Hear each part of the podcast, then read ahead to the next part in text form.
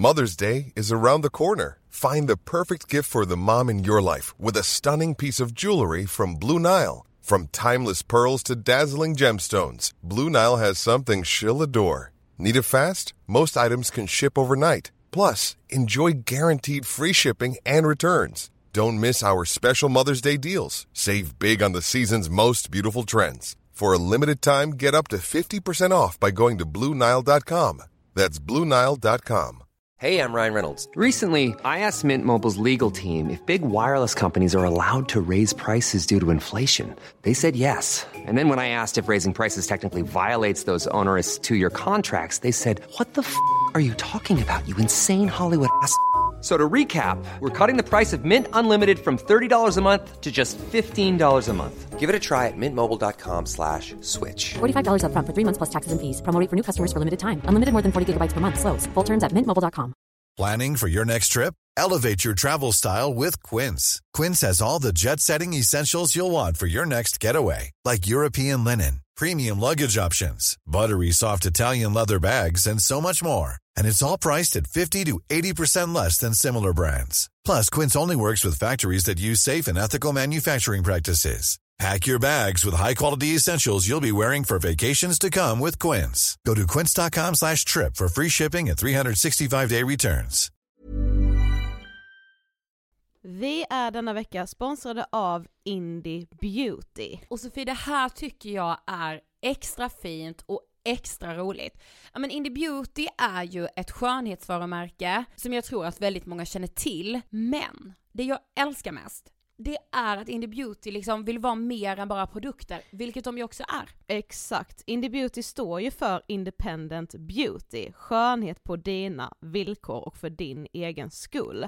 Och Indie Beauty tror ju stenhårt på ett alternativt skönhetsideal fritt från måsten, skam och känslor av otillräcklighet. Där är jag helt med Indie Beauty. Jag med. Det är så jag vill att skönhet ska vara. Ja men verkligen. Och vet du vad som är nytt för i år Sofie? Berätta. Från och med i år så skänker Indie Beauty 1% av sin försäljning till Suicide Zero, Tjejzonen och Djurens Rätt. Så när man handlar produkter från Indie Beauty så kan man liksom känna att man också ger tillbaka till samhället. Ja, kraften i tillsammans. Ska jag säga en sak nu då, som Mm. jag, det, men det är detta jag är extra glad över.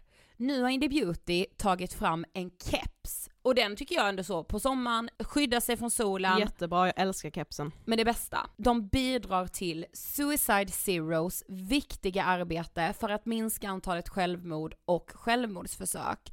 Så för varje såld keps så går hela vinsten, 100 kronor, direkt till Suicide Zero. Då kan man liksom göra nytta både för samhället och sin hud på en och samma gång. Ja, och kepsen kostar 169 men alltså hela vinsten går då som sagt till Suicide Zero. Mm. Så om man vill göra skillnad när man är där ute i solen, nu när den börjar titta fram, då ska man välja den här kepsen. Den säljs exklusivt på indiebeauty.se och på Apotea. Tillsammans kan vi skapa en ljusare framtid. Vi ses med kepsarna på! Tack Indie Beauty. Vi är sponsrade av Mindler och som ni säkert vet sedan tidigare så är vi ju ute på psykologresan tillsammans. Men hur vet man egentligen när det är dags att söka hjälp? Ibland uppstår saker i livet som kommer utmana oss och kännas tufft. Det mesta självläker vi oss igenom, för vi är menade att ta oss igenom en viss mängd påfrestningar. Men ibland behöver man professionell hjälp för att ta sig ur jobbiga perioder i livet. Men vart går då gränsen? Vad är en del av livets skavighet och när är det läge att söka hjälp? Det sägs till exempel att stress är farligt, men att också kan vara bra. Alla sover dåligt ibland, så när har man egentligen sömnproblem? Ångesten kommer väl krypande för de flesta någon gång. Så när ska man se ångesten som outhärdlig? Hur vet jag? Med oss som psykolog har vi såklart min gamla psykolog Linnea Seidbrant. Men Linnea, vad är egentligen utmattningssyndrom? Utmattningssyndrom är en konsekvens av svår och långvarig stress utan möjlighet till återhämtning. Vi är ju då skapta för att klara av stress, men vi behöver också återhämtning. Om du utsätts för för mycket stress under en lång period utan att du får till den nödvändiga återhämtningen så kommer kroppen till slut att säga ifrån. Och det är faktiskt så att alla har en gräns. Du kan drabbas av en rad fysiska eller psykiska besvär som trötthet, sömnproblem, hjärtklappning, besvär från magen och tarmarna och mycket annat. Och det här är ju då varningssignaler och tecken på att du kan behöva göra någonting åt din situation.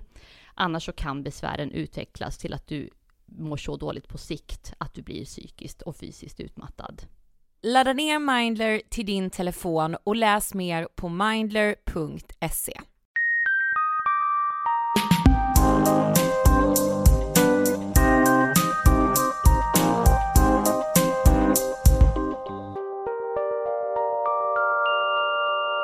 Hej på er och varmt, varmt välkomna till avsnitt 324 av Ångestpodden. Det har varit påsk. Men sannoliken. Ja, faktiskt. Ja, jag känner mig lite så, du vet, segstartad. Ja okej, ja då har man Alltså- varit ledig i fem dagar eller vad det Ja, det Vi var, var lediga. exakt. Och det är lite som en eh, powernap. Det blir aldrig bra. Ja, du, Man, ja. För man hinner inte, man hinner slappna av men jag hinner inte slappna av tillräckligt för att börja ladda batterierna. Nej, men 20 minuters powernap är ändå Det en värsta som finns. Nej, det är så underbart. Du är en ny människa efter. Det är Nej, jag är att- sjuk av det, jag blir sjuk. Ja, du, du får ju sjukkänsla. Jag vet inte vilken dag det är då, jag får liksom, alltså jag börjar frysa, nej alltså jag blir sjuk av powernaps. Ja. Men så är det. Vi är denna veckan sponsrade av Dove. Ja, och vi är ju superglada och stolta för att vi ju faktiskt kommer jobba med DAV hela det här året. Nej, Men vi är ambassadörer för Dove. Ja, och vi är ju otroligt glada för det här av flera olika anledningar, inte minst för att vi ju själva har använt DAVs produkter, ja men jättelänge. Nej men såklart, men framför allt är jag stolt för att Dove gör så himla mycket bra saker.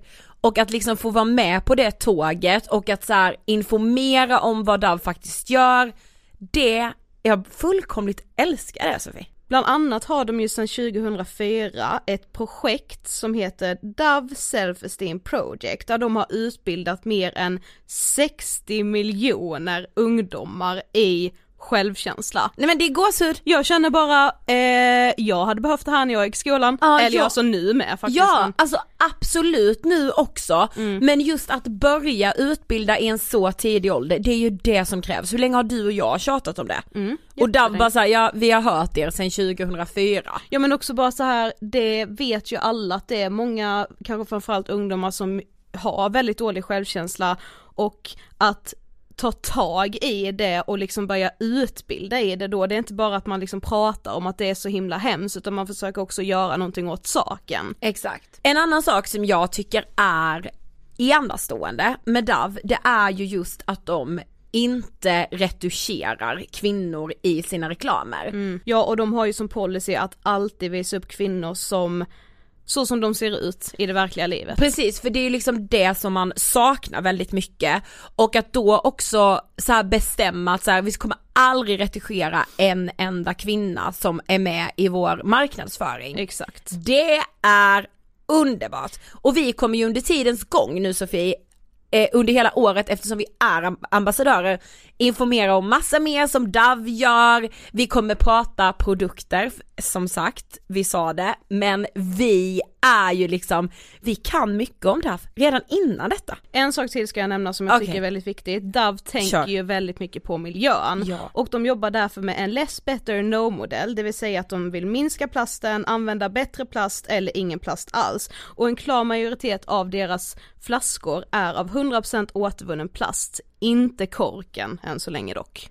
Okej, men alltså ändå hela flaskan liksom. Ja, Kanon! yes. Tusen tusen tack Dove. Vi är denna vecka sponsrade av Mendley. Nej men det är vi. Och vi har ju träffat Evelina som jobbar som psykolog hos Mendley. För hur är det egentligen att jobba som psykolog hos Mendley? Vi har ju pratat mest om hur det är att vara patient, så nu ville vi ta ett litet annat perspektiv. Evelina, hur går det till att jobba på Mendley? Ja, men man kan säga så att Mendley är som att bedriva KBT fast i chattformat. Så det betyder att all kontakt med patienten sker via chatt chatten. Ungefär som en Facebook Messenger-chatt, att man kan skriva textmeddelanden, skicka videoklipp, skicka ljudfiler, arbetsblad, skattningsskalor. Eh, så att innehållet i kontakten är egentligen detsamma som när man träffar en patient i rummet, men det är sättet man gör på som skiljer sig lite. Jag tänker också, alltså hur ofta har du kontakt med patienter? Eh, vi har som minimum att man ska höras två gånger per vecka. Ah. Eh, sen kan man som terapeut lägga upp sitt schema själv så att vissa hörs två gånger i veckan och andra hörs med sina patienter flera gånger per dag. Så det kan man välja lite själv hur man vill göra. Eh, men det är en viktig fråga för att eh, Mendly är en eh, chatt som inte sker i realtid så det är ingen livechatt. Och det skiljer ju Mendly från ganska många andra digitala vårdgivare. Eh, och det gör att vi kan eh, ha kontakt när det passar oss och eh, lägga upp det lite som passar i schemat också. Mm. Och det är det som gör att man heller inte behöver boka in en tid ju. Nej men exakt. Mm. Så att eh, det ska vara flexibelt både från patientens håll men också från terapeutens håll. Mm. Men finns det någon handled handledning att få som psykolog? Alltså om man inte riktigt vet hur man ska hantera en fråga kanske eller om man är ny på chattterapi? Ja, och det tänker jag är en väldigt viktig punkt eftersom när man jobbar på Manly är det många som kanske sitter hemma vid köksbordet och bedriver sin terapi. Så det är viktigt att man får stöd. Eh, Så dels så har vi en egen chattfunktion för alla psykologer och psykoterapeuter som jobbar hos oss. Där man kan chatta med psykologer på kontoret och få stöd i olika ärenden. Eh, Men sen har vi också handledning månadsvis på videosamtal där man får träffa varandra och kunna dra upp ett ärende eller bara få träffa en kollega. Mm. Men vad, vad skulle du se är de främsta fördelarna med att jobba på Mendley? Men jag skulle nog säga att det är det här med flexibiliteten. Att du kan välja när du jobbar och varifrån du jobbar. Eh, som vi jämför med att jobba på en fysisk mottagning där man har inbokade besök. Det kan bli ganska stressigt. Eh, psykologer är en av de yrkesgrupper som är mest sjukskrivna på grund av stress. Eh, Så att här kan vi ändra vår arbetsmiljö lite som det passar. Så man hinner ta en kopp kaffe, gå på toa och sådana saker som kan vara skönt. Så man hinner landa lite innan man ska sätta sig med sitt patientarbete. Och tycker du att du får samma kontakt med patienter genom chatt som att du träffade dem fysiskt? Ja, men jag tycker att det funkar väldigt bra. Eh, jag tror att vi alla kanske har mycket kontakt i skrift med våra vänner. Och det är ju ungefär samma sak, att det går att få en rätt nära relation. Eh, och sen är det ju en fördel att man kan checka in flera gånger per dag jämfört med att träffas i ett behandlingsrum en gång 45 minuter i veckan. För då kan man ju följa upp så här, hur gick det med den här uppgiften vi pratade om igår? Har du kommit ut på en promenad? Hur gick det? Eh, återkoppla till mig. Så får man en mycket bättre liksom, närhet med sin patient. Så det tycker jag är superkul. Tack snälla Evelina. Och är du intresserad av att jobba hos Mendley eller veta mer kan du gå in på mendley.se och klicka dig fram till jobba hos oss. Tack Mendley. Dagens avsnitt tycker jag är någonting annat. Mm, verkligen. Alltså vi har ju pratat lite grann om sorg och man har ju, man fick ju framförallt följa dig mitt i din sorg när din faste Lisa dog. Eh, men vi har ju liksom inte gjort ett helt eget avsnitt där vi bara fokuserar på just sorgen och hur den kan kännas både liksom fruktansvärd, eh, ful, eh, men också fin. Vi har med oss Alexandra Andersson idag och Alexandra är en vän till oss, hon är konstnär, hon är känd under alias ABC Alexandra på Instagram. Yes. Eh, och Alexandra för mig är, alltså det är verkligen en av de smartaste personerna jag känner. Hennes sätt att skriva har liksom tagit mig med storm sen liksom första gången jag läste något hon har skrivit. Jag kommer ihåg första gången vi eh, råkade träffa henne Ja. på en fest och jag blev typ lite kär i henne. Ja, gud ja. Du vet såhär när man Du- kan bli vänskapskär, när Ja. man bara känner så här: jag vill bara låsa in mig i en stuga med dig Ja. och sitta där och prata med dig i flera dygn. Jag vet, gud jag vet. Det lät Alltså- ju lite creepy men Nej det men är alltså så jag, jag, känner. Ja, verkligen så. Och Alexandra förlorade sin pappa sommaren 2020 Yes. efter en tids sjukdom och som liksom vän till Alexandra så har man ju liksom följt det här, främst via sociala medier eh, för vår del.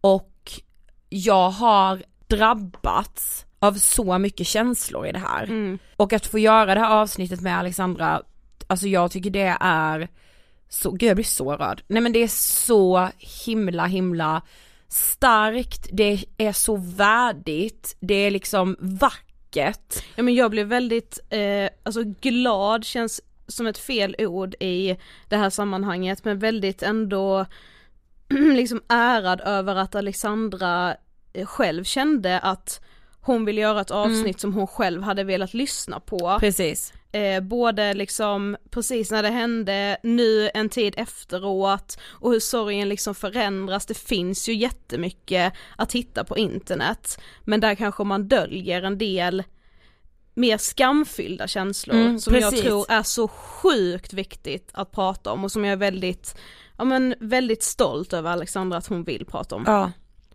Men hela det här avsnittet känns bara som en hyllning till Alexandras pappa Ulf och att vi liksom får ynnesten att lära känna honom så här på något sätt. Mm. Vi rullar intervjun och samtalet med Alexandra. Varsågoda! Hej Alexandra och varmt välkommen till Ångestpodden! Hej! Alltså jag älskar att du är här, alltså jag älskar jag det så älskar mycket. att vara här. Mm, det är så mysigt att vara med Ja detsamma. Idag, för jag satt och tänkte typ, ja det gjorde jag med på bussen, jag tänkte så mycket på bussen, på väg hit. Då tänkte jag, när sågs vi första gången och så mindes jag att det var hos några gemensamma vänner och vi satt ute på en Mm. balkong, det var sensommar Mm. och bara så här, Och du hade typ precis flyttat till Stockholm, Ja, men du hade Alltså inte jag hade bott i Stockholm. just, just, just, jag har ju lyssnat på Ångestpodden hemma i Piteå också. Ja. Och du vet hur man bygger upp en, alltså man, man är så van vid, jag var så van vid era röster och det var så tr- betryggande.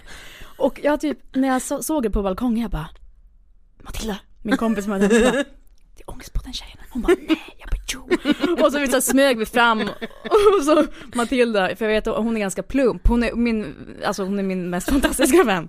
Men hon är också så här. Ni har podd va? och, så helt så här, och ni bara ja precis, världens snällaste. Och sen så, det var så jävla Ja men vi mysigt. klickade så fort, alltså Ja. ibland känner man det här låter så jävla pretentiöst men ni vet när man bara såhär, vi är på samma våglängd. Ja. Alltså, Men att man inte behöver förklara vissa saker, eller att man bara är, Mm. typ. Det är Ja. väldigt skönt. men okej du ska få berätta för våra lyssnare vem du är. Alexandra Andersson heter jag. Nej men jag är från Pite och jag flyttade till, du det här är roligt, jag måste bara säga. Ja. Eh, En snabb, när jag var, jag jobbade med ett projekt när jag kom ner till Stockholm och så skulle jag göra ett, en, en fest med Ja. mitt, mitt varumärke Vaginan. Ah. Och då sitter jag på ett stort möte på en produktionsbyrå som ska ta fram materialet till det här. Och sen så kommer det in, du vet, så här kostym, någon kostymsnubbe liksom som är väldigt sådär sharp på sitt jobb. Han bara, och var är du ifrån? Och då tänkte jag han företag och jag bara, Pite! Ja. och det är alltså, jag känner mig alltid så, och alla bara Företag?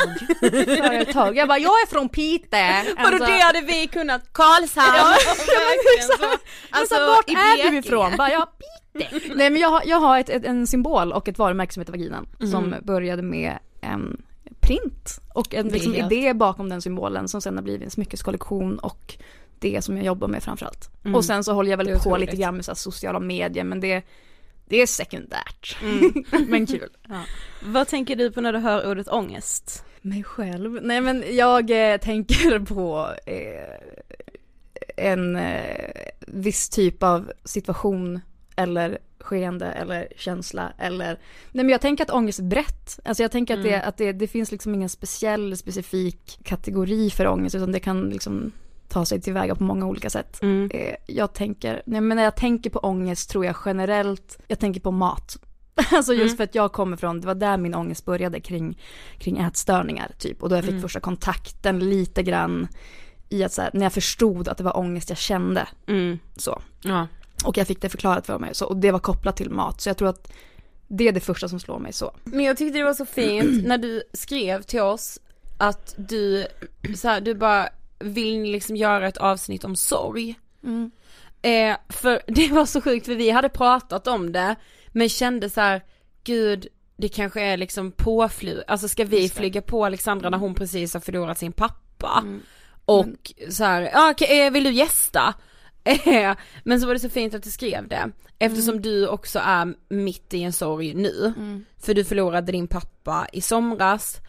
Men vi tänkte först, alltså vem var din pappa? Kan du inte berätta om honom? Alltså det, det är så himla, jag, jag, jag övade på att förklara vem pappa var för min pojkvän igår. Ja.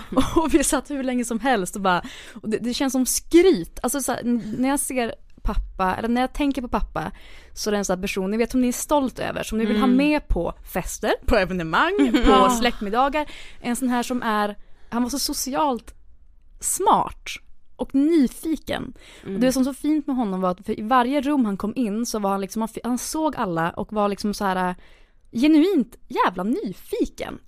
Och jätte, alltså om man tänker på den sån norrländska stereotypen med, med män, kanske män som inte uttrycker sina känslor och är ganska så här berusa så. Den Ja. stereotypen är liksom pappas direkta motsats. För Ja. han var jätteöppen kring känslor, jätte så här, om man tyckte om någon lite grann så var han så här, jag älskar dig! Jag älskar dig! Den här personen är ju helt fantastisk! Och direkt någon kommer med en idé bara så här, men jag DJar lite. Han bara, men du, ska man, ska du inte mejla den här Ingrosso? Så kör du någon, någon liten sån här tune in, tune out och, och du vet, han, hade ingen koll egentligen på vilka idéer, men han bara så här supportade och så var så himla inspirerande och nära och progressiv och liksom han, han var som, han var ett ljus faktiskt, alltså jättemycket. Men när man hör så, alltså sådana människor är, alltså de är så få, men man, när man träffar en sån positiv själ som uppmuntrar, man bara du, alltså du är med och räddar världen, det är Ja, bara så. Jag bara, jag alltså, måste ha dig i mitt liv. Ja. Ja men han, han har verkligen så gjort också allting, alltså hela mitt liv har jag sett han göra exakt det han vill. Och det är inte bara så här, min pappa var golftränare och det har han ju alltid älskat, han har visslat varje morgon när han drar till jobbet för att han tycker det är så kul att lära folk att spela golf. Liksom. Eh, Men att om man typ kommer på så här, ja men jag vill bli artist ja. Ja jag bara, ja kommer ihåg när han sa det, jag bara, ja men då blir vi det, eller då blir du det. Eh, klippt till att han liksom har gjort om hela garaget till en studio. Han kan inte spela gitarr, han kan inte spela piano, han kan inte spela, alltså han kan ingenting om musik, han har sjungit med till radion liksom. Och han sitter och har liksom trummor. Alltså han har, han har ett helt kit, det, det är uppkittat. Och han bara, då övar vi. Så sitter han och, övar och skriver sina egna låtar. Jag hittade en perm nu när jag är hemma senast med liksom så här hundra olika låtar han har skrivit. Åh, Ja, och det är så fint. Och det är små skisser och liksom så här. oh, gud jag bara ryser. Ja men det, är så, det är så jävla vackert. Alltså så, så han var verkligen så som bara, nu, jag tar tag i det här, jag gör Ja. det. En Ja. riktig jävla doer.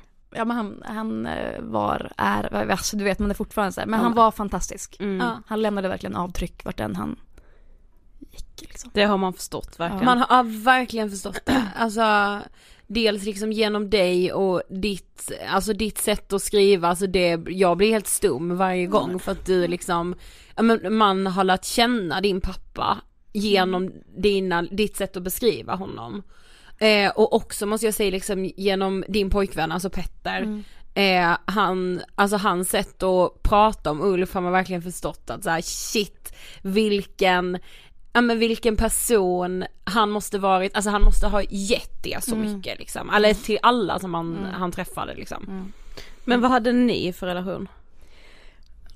Alltså jättenära, alltså jag, jag, i grunden är jag uppvuxen i en ganska högljudd familj. Alltså där det är väldigt liksom högt i tak och alltså på gott och ont. Ja. Och liksom kan, alltså det har, det har varit, vi har pratat om allting jämt. Alltså det var inte onaturligt för mig när jag fick mens att ringa pappa och skrika att jag blöder och han kör från jobbet till Statoil och bara så här, hur många köper liksom tre olika bindor, tre olika tamponger och bara vad ska du ha? Kommer inflygandes i toan typ.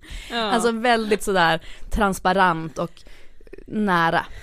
Men och att han, han har också alltid behandlat mig som, dels han behandlar mig som ett barn på den, den tryggheten jag får av att tänka på hur liksom han har tagit hand om mig som en vuxen förälder. Men han har också alltid utmanat mig i form av liksom att, alltså han har behandlat mig som en person som man respekterar mina känslor, man respekterar mina åsikter, man respekterar, alltså han har liksom utmanat mig och låtit mig vara den jag är, alltid. Och det har jag liksom, det förstod jag väl liksom när jag blev lite, lite äldre att så här, fan alla har inte föräldrar som accepterar den de är eller som hanterar dem som vuxna individer utan Mm. de kommer alltid hantera dem som barn Ja. som är liksom omyndiga och Ja, inte, så- alltså omyndighetsförklara deras känslor. Men så var aldrig pappa utan han kunde ringa mig och vara så här, vad tycker du om det här? Har du någon idé kring det här? Vill du hjälpa mig med det här? Mm. Medan han egentligen var väldigt bra på det han gjorde. Så svar på din fråga, väldigt nära relation. Alltså vi Mm. hördes, det var väldigt pågående och flytande och liksom nära. Men vad, alltså vad var det som hände? För ett år sedan ungefär Mm. så var pappa och hälsade på i Stockholm. Och han har sagt att han är trött. Men grejen är att han jobbar ganska, alltså han jobbar somrarna stenhårt med golfen. Och sen så brukar han vara trött på hösten. Så det var egentligen ingenting som jag reflekterade så mycket med. Medan att man är så här, ja men sover du bra, äter du bra? Alltså man håller på med de här standardfrågorna typ. Och sen så kommer han på, på i Stockholm. Och jag märker att så här, fan han tar sig inte upp för trappen. Alltså han måste stanna och liksom andas och och jag var liksom, jag bara, men hur dålig kondition kan man ha? Alltså så här, det här kan inte vara kondition. För att jag menar, fast om man har dålig kondition så tar man sig ändå upp för en trappa. Så. Ehm, och han säger att han har liksom ont i bröstryggen och jag börjar vara som, har du gått till naprapat? Du kanske har liksom en spänning. Alltså mycket så här, eh, så. Sen så googlar jag. Eh, rekommenderar starkt att googla. Nej men, nej, men jag, och det är väl liksom mitt, eh, i det här fallet var det väldigt bra. Ja. För att jag upptäckte hans hjärtsvikt. För då hittar vi symptomen och jag ser, alltså så här, ser då att det är mycket symptom som stämmer in på pappa och pappa säger jo men det här kan ju vara någonting. Mm. Ehm, han åker hem och då ska han till sin njurläkare för han har haft problem med njurarna ett tag. Alltså inget farligt utan mer så här under vanlig kontroll. Och jag bara men be, be om att få en remiss till, till hjärt och grejen och så berättar de dina symptom. Vilket han gör. Och för att ta en lång historia kort så fick han diagnosen hjärtsvikt. Ganska snabbt så. Förlåt om jag avbryter men alltså för du har, du har ju precis som jag varit liksom hypokondrisk och verkligen så och ofta när man googlar så gör man ju det som en säkerhetsgrej att så här, "Ja, men jag gör detta nu för om jag gör det så kommer det ändå inte vara det. Precis. Alltså hur, Man utesluter istället för att man... exakt, men hur, var det inte sjukt att bara så här, ja det var detta jag googlade och nu är det det. Jo. Ja men alltså det, det, tyvärr så har ju det gjort att jag tror att jag kan, att jag har rätt i allt. ja, ja. Alltså tyvärr Ja, så bekräftar ju den här googlingen och det här trygghetsbeteendet Ja. bekräftar ju bara att eh, typ det kan hjälpa att googla medan, ja Mm. jag vet inte, alltså jag har googlat, jag tror jag har googlat mest i Sverige i år. Alltså Nej men jag det har googlats alltså, och googlats och googlats. Eh, min syrra skämtar om att jag är färdig sjuksköterska, vilket jag absolut inte är. Men att jag liksom så här, använder sådana termer. Ja. För att jag har läst så vansinnigt mycket. Ja. Som när du brukar säga att jag är farmaceut. Ja, typ. Du skulle kunna stå där och dela ut diverse preparat. Ja. Nej men då, och, och när, när han fick den här diagnosen då så var det liksom att det googlas igen och man ser liksom att dödligheten är jättehög. Ja, hur, liksom att, hur allvarligt är hjärtsvikt? Jo men jag alltså? tror att, nu ska inte jag slänga, nu minns inte jag siffrorna precis, Nej. men jag tror att så här 50% dödlighet eller någonting. Ja. Mm. Alltså det är jättehög dödlighet. Och Mm. hjärtsvikt är också någonting, vi pratar väldigt mycket så om cancer och sånt där, det har vi, är vi införstådda i, men Mm. hjärtsvikt och hjärt och kärlsjukdomar Ja. har samma dödlighet Mm. ungefär, alltså, eller eh, om inte ännu mer. Mm. Precis, för ja, Ja. alltså det är ju ändå liksom, om jag ser i min närhet till personer som har förlorat en förälder Mm. eller så, alltså det är vanligare hjärt och kärlsjukdom än, Mm. kan- alltså ja. Men vi begriper cancer på ett annat sätt. Men det som, det som, ehm, det är ju, jag vet inte hur jag ska liksom förklara hela skeendet. Skeendet blir att han blir sämre och sämre. Mm. Eh, och Hur hanterar han själv det här beskedet? Alltså, Ja, han, han var positiv, men liksom väldigt ledsen i omgångar, Mm. givetvis. Men jag tror att han också, jag tror hur han någonstans, så tror jag att han, jag har fått höra via hans kompisar hur han kunde typ säga till dem och säga jag kommer dö. Så. Och det sa han inte till oss. nej. Men han, det var som att han ändå förberedde oss på det värsta genom andra saker. Alltså den sommaren, eller den liksom våren så liksom städar han och hans flickvän, mina föräldrar är skilda. Och sen tillsammans med en, var tillsammans med en helt fantastisk kvinna som heter Anna. Mm. Och de städade mycket hemma hos pappa och du vet så här rensade. Det var som att de, eller han gjorde oss redo för att klara det bättre. För någonstans visste han ändå att det här är inte bra. Jag tror han kände det i sig. Men han gav ju aldrig upp. Nej, så. nej. För, och det var ju hela tiden, det var, alltså från typ för ett år sedan ungefär så tror jag jag kände att så här, men det här kommer bli bra. Det är väldigt, väldigt jobbigt för pappa nu och förutsättningarna kanske inte ser toppen ut. Men det kommer bli bra för han kommer få transplantera ett hjärta, vilket var fokuset hela, hela tiden. Och d- när man har en sån lösning så är det liksom det, det är i alla fall det jag tänkte på jämt. Att säga, ja det är en jättefarlig, alltså så här, farlig, men det, men det är en kritisk operation så. Men det kommer bli bra, de är skitduktiga. Och vet, han åkte på konsultationer och jadda, jadda, jadda. Och sen så var han i Umeå på en hjärtspecialist och gjorde den så här sista, för att få ta emot ett hjärta måste man vara måste man ha en kropp som kan ta emot ett hjärta. Annars liksom, man vaskar inte ett hjärta utan det finaste man kan få är en annan människas transplanterade hjärta. Så att det, det, det sköts med väldigt så precision. Och han ehm, gör det här sista grejen, de går igenom kroppen och då hittar de cancer i njurarna och metastaser i lungorna. Som de inte hade sett. Alltså det hade gått förbi, vilket en helt annan eh, typ av Eh, jo men det, det är en helt annan typ av podd.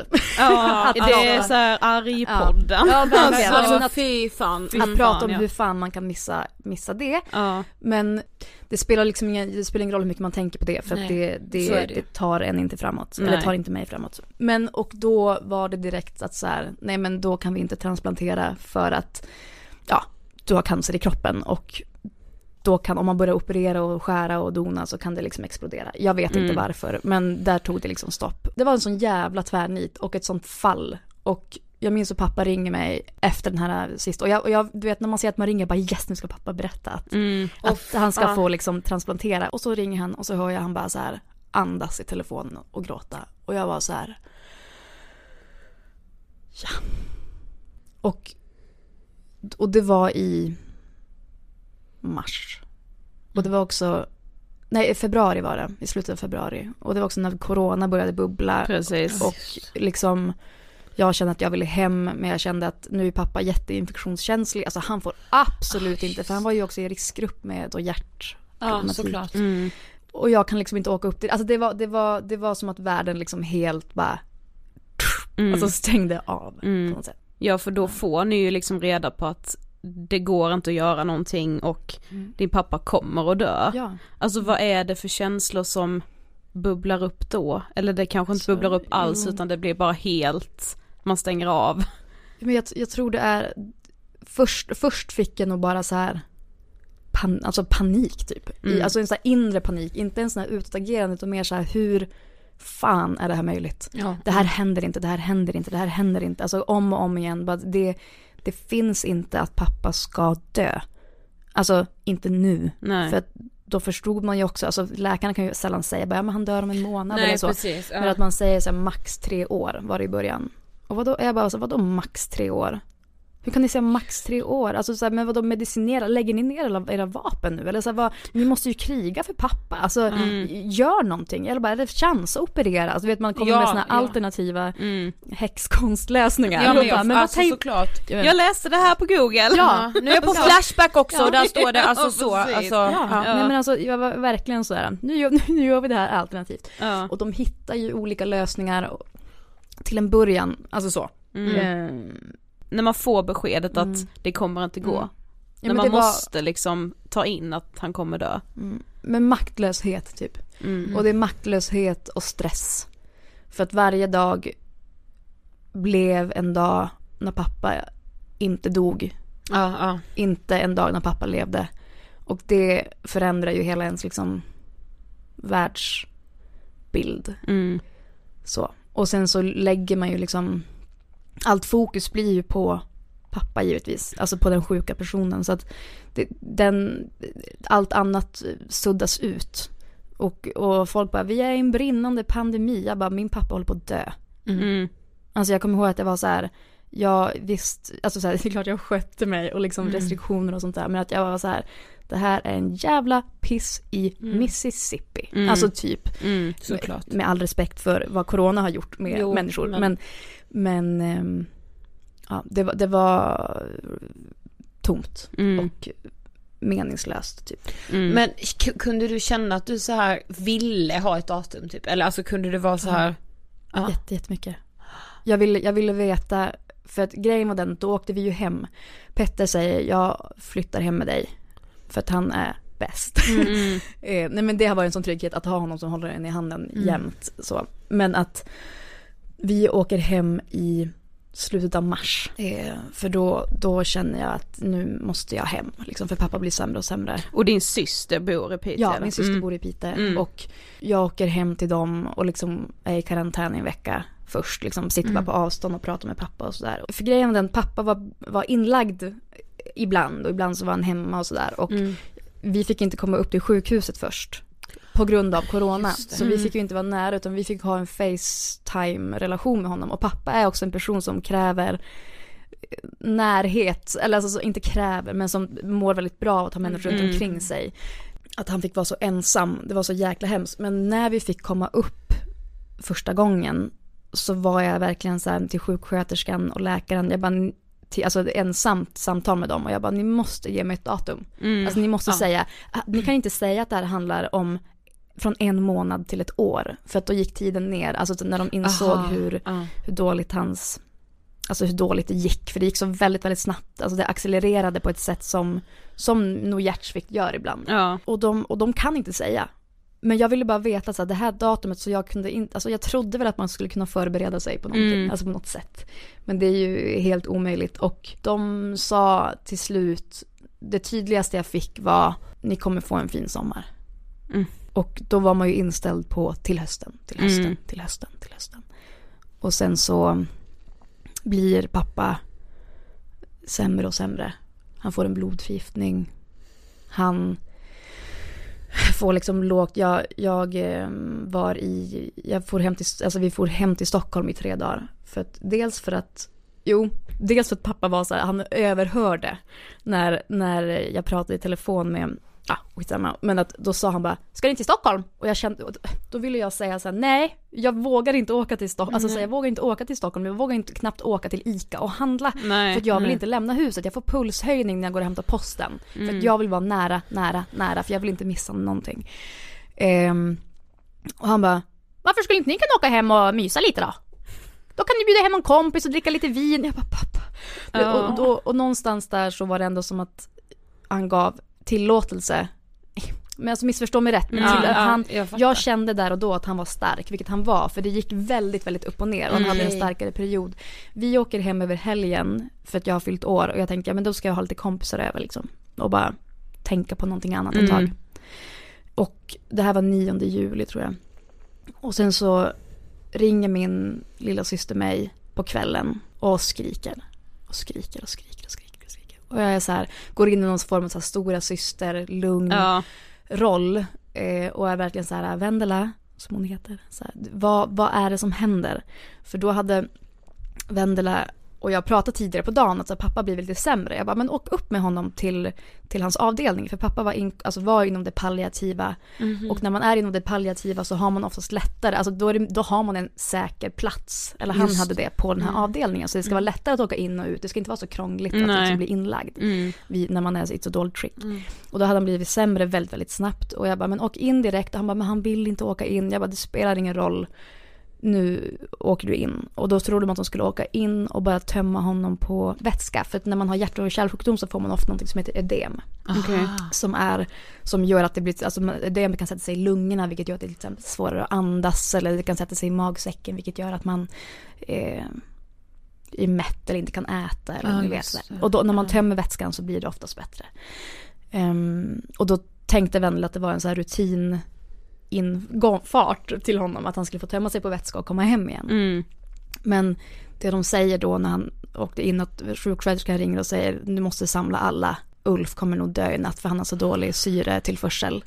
Eh, och jag står i Stockholm. Åh, panik. Alltså jag, jag är, jag ser mig själv som en ganska dramatisk person fast jag gör sällan någonting dramatiskt. Ja. Och när man ser så på film hur man faller ihop, jag bara men det där är väl lite att överdriva. Alltså har jag väl känt att så, så där Mm. gör man väl inte. Nej, gör man, Nej, ja, men så här, skriker man så där och liksom det var så guttural, alltså jag, jag föll ihop och liksom var helt maktlös inför min kropp och liksom reaktioner och liksom bara så här skriker. gränslöst. Alltså bara så här av smärta typ. Och jag, jag fattar typ inte, det var, som inte, det var som inte jag som gjorde det. Nej. Utan det var bara så här en reaktion och jag, det, det var nog det starkaste känslouttrycket jag gjort i hela mitt liv. Mm. Alltså, Nej men det är som att allt annat man alltid har gjort i sitt liv har man ju hunnit tänka Ja. på för en millisekund innan man gör det. Mm. Men i ett sånt läge så gör man innan man hinner tänka. ja, ja, men precis. Och jag liksom sitter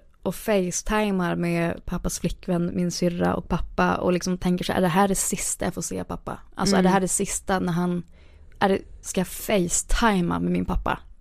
Alltså så här, när han, är det hans, våra sista ord och vad säger man nu? Och vi bokar ju en, en biljett direkt hem, det första gick typ klockan sex på morgonen.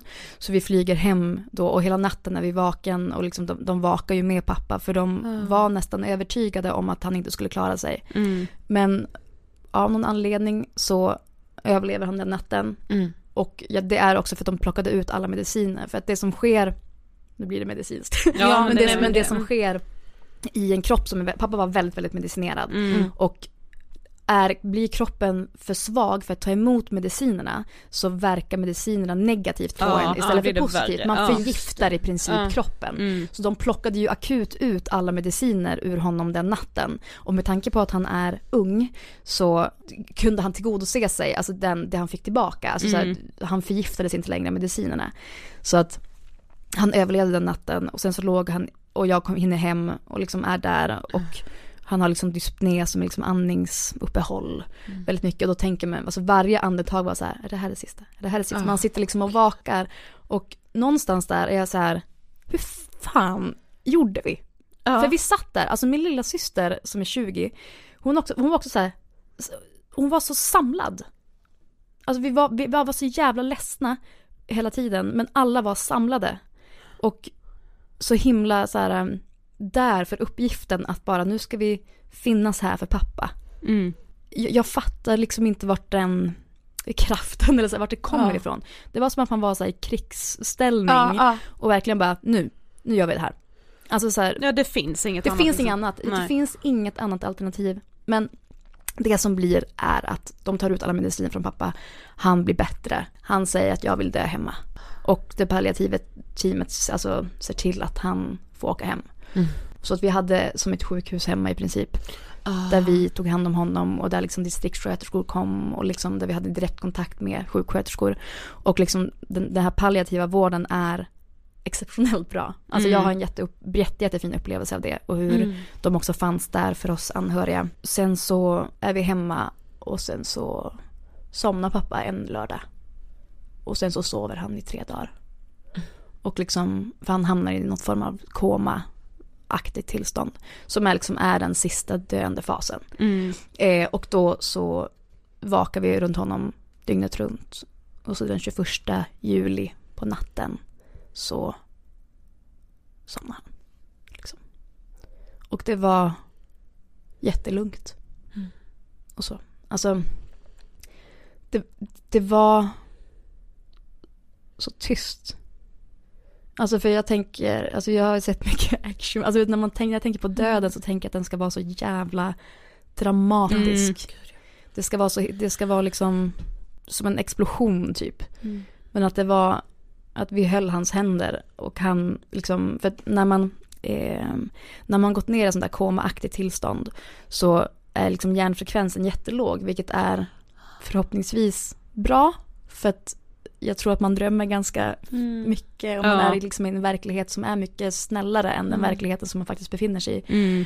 Men att när kroppen liksom känner att det, nu är det slutet så får man som att signalsubstanserna exploderar av ett fyrverkeri i kroppen vilket gör att sinnesnärvaron ökar jättedrastiskt. Så att jag sitter och håller pappa i handen och sen så ser jag bara hur han vaknar efter tre dygn av, av att sova. Och så tittar han på mig i ögonen och jag är så här, vad ska jag göra? Jag bara ler för att jag typ tänker att, men alltså så bara, han måste se att jag är lugn. Typ. Mm. Så jag ler bara, hej pappa. Och sen så blundar han och så slutar han bara andas. Ja. Alltså så här, och han liksom, men det, det är så lugnt. Mm. Det är så jävla Det, det känns ju fel att använda ordet vackert fast det är ju ändå det det är på Det är något det. sätt i mitt i, Ja, alltså, alltså, för att vara den situationen, om man Ja. ska, alltså för att ta den som den är, så var det vackert och det var värdigt och jag känner att det som jag gått runt och oroar mig för i liksom så länge och Mm. det här kan hända när som helst, när som helst, när som helst och liksom tänkt hur kommer det vara, hur kommer jag känna, hur kommer det liksom, så blev det, jag är så lugn med vad som hände Mm. och jag känner mig så himla stolt över hur vi runt omkring honom var. För det var jag, min lilla syster, Petter, pappas flickvän och, pappas flickväns dotter. mm. Eh, och att vi hade liksom etablerat en stämning som var så himla trygg Mm. för honom. Att det liksom var, det var så fint. Ingen, alltså jag förstår ju om man skulle bli hysterisk och börja skrika. Mm. Alltså jag, jag var beredd på alla typer av, jag visste inte heller hur jag skulle reagera. Men att allting var så stilla och så tyst. Och att det fick vara det länge. Mm. Det, det, var, ja, men det var vackert. Om det nu ändå var tvungen att ske. Liksom. Ja, precis. Ja. Men när du liksom är i det här, se, alltså förstår du typ att du är det eller ser du allt uppifrån? Eller du vet Mm. så här, Mm. Men jag, jag ser nog allting lite uppifrån och Ja. att jag, alltså när jag hamnar, det, det är liksom, när jag hamnar i kriser, vilket jag har gjort alltså någon gång förr fast i en Mm. annan tappning så, så blir jag, jag blir ganska så här, vad gör vi nu? Vad händer då? mm. Och börjar liksom planera och blir väldigt så här lösningsorienterad. Ja. Och någonstans så, vilket är en ganska förbjuden känsla som jag kände, det var att typ, gud vad skönt att Mm. pappa dog nu. För att nu kan han inte dö igen. Ja, Mm. Alltså så här, nu, nu är han, han har dött nu. Det är ju det sista jag ville, givetvis, att han skulle Ja. göra. Men om det nu är så att det skulle vara så. Och jag kände bara att nu vill jag bara gå ut och gå. Jag vill bara gå och gå och gå och gå. För ingenting kan hända längre. Mm. Ingenting kan hända Ah. längre. Nu kan Alltså, inte jag missa hans sista andetag eller, nej. Jag, jag missar, eller så jag missar, in- ingenting spelar någon roll längre. Alltså det var bara så här. Och gud vad jag kan förstå. Ja. Mm. Att det syftet, alltså det var som att bara, nej, jag är klar. Typ. Men hur Mm. blir liksom de närmsta dagarna efteråt? Mm. Ja, men det är ju det som också är så himla, som jag var så extremt oförberedd på. Mm. Det här med att, med att ehm, det är så mycket praktiskt. Mm. Och eftersom att mina föräldrar också är skilda så, Mm. så hamnar allt liksom, vad säger man, så att dödsboet blir ju på mig och min lilla syster. Och Mm. det blir också vi som är, som ska signa allting och som ska fixa allting. Så alltså dagen efter så, alltså natten så dog han och så hämtade begravningsbyrån honom. Mm. Och liksom åkte iväg med honom på min vårbil. Och dagen efter det så sitter vi på begravningsbyrån och ska börja planera, vi ska välja kista. Vi ska planera hans begravning. Då sitter man där i liksom en blodig liksom sorg och Ja. oförståelse och meningslöshet och liksom ska välja kista. Ta Ska vi ta eken eller ska vi ta furu? Ska, vi, ska den vara vit eller ska den vara brun? Vilken kan... Och man bara, ta Vad- vilken Ja. som helst. Alltså så här, jag, ja, nej men så det, det var verkligen, och typ dödsannons, alltså man ska sitta och göra allt sånt där. Mm. Det, man, man, man glömmer bort och typ, alltså det blir så snabbt blir liksom abonnemang. Durt, durt, durt, Ja, durt, mm, hans, hans liv som han har skapat runt omkring sig fortsätter ju. Det är bara det att hans fysiska kropp är död. Ja. Och då blir det upp till mig och Vendela framförallt att så här, hantera det. Leva för honom tills liksom Sen så hade vi ju ett enormt liksom, fint nätverk runt omkring Mm. oss som hjälpte oss och höll oss och liksom det hade, eller så här, jag, brukar, jag vill inte säga att det aldrig hade gått för att det hade nog gått själv också. Mm. Men vi fick, det har underlättat så enormt mycket av att ha så mycket fina och omtänksamma personer runt omkring Mm, som bara har mm. slutit upp och bara vi gör det här, vi tar det där, jag kan göra det där. Mm, mm. Så. Men det är det man glömmer, alltså det Mm. tänk. Ready to pop the question? The jewelers at BlueNile.com have got sparkle down to a science with beautiful lab grown diamonds worthy of your most brilliant moments. Their lab grown diamonds are independently graded and guaranteed identical to natural diamonds, and they're ready to ship to your door. Go to BlueNile.com and use promo code LISTEN to get $50 off your purchase of $500 or more. That's code LISTEN at BlueNile.com for $50 off. BlueNile.com code LISTEN. Hiring for your small business? If you're not looking for professionals on LinkedIn, you're looking in the wrong place. That's like looking for your car keys in a fish tank. LinkedIn helps you hire professionals you can't find anywhere else, even those who aren't actively searching for a new job but might be open to the perfect role. In a given month, over 70% of LinkedIn users don't even visit other leading job sites. So start looking in the right place. With LinkedIn, you can hire professionals like a professional. Post your free job on linkedin.com/people slash people today. Here's a cool fact a crocodile can't stick out its tongue. Another cool fact you can get short term health insurance for a month or just under a year in some states. United Healthcare short term insurance plans are designed for people who are between jobs, coming off their parents' plan, or turning a side hustle into a full time gig.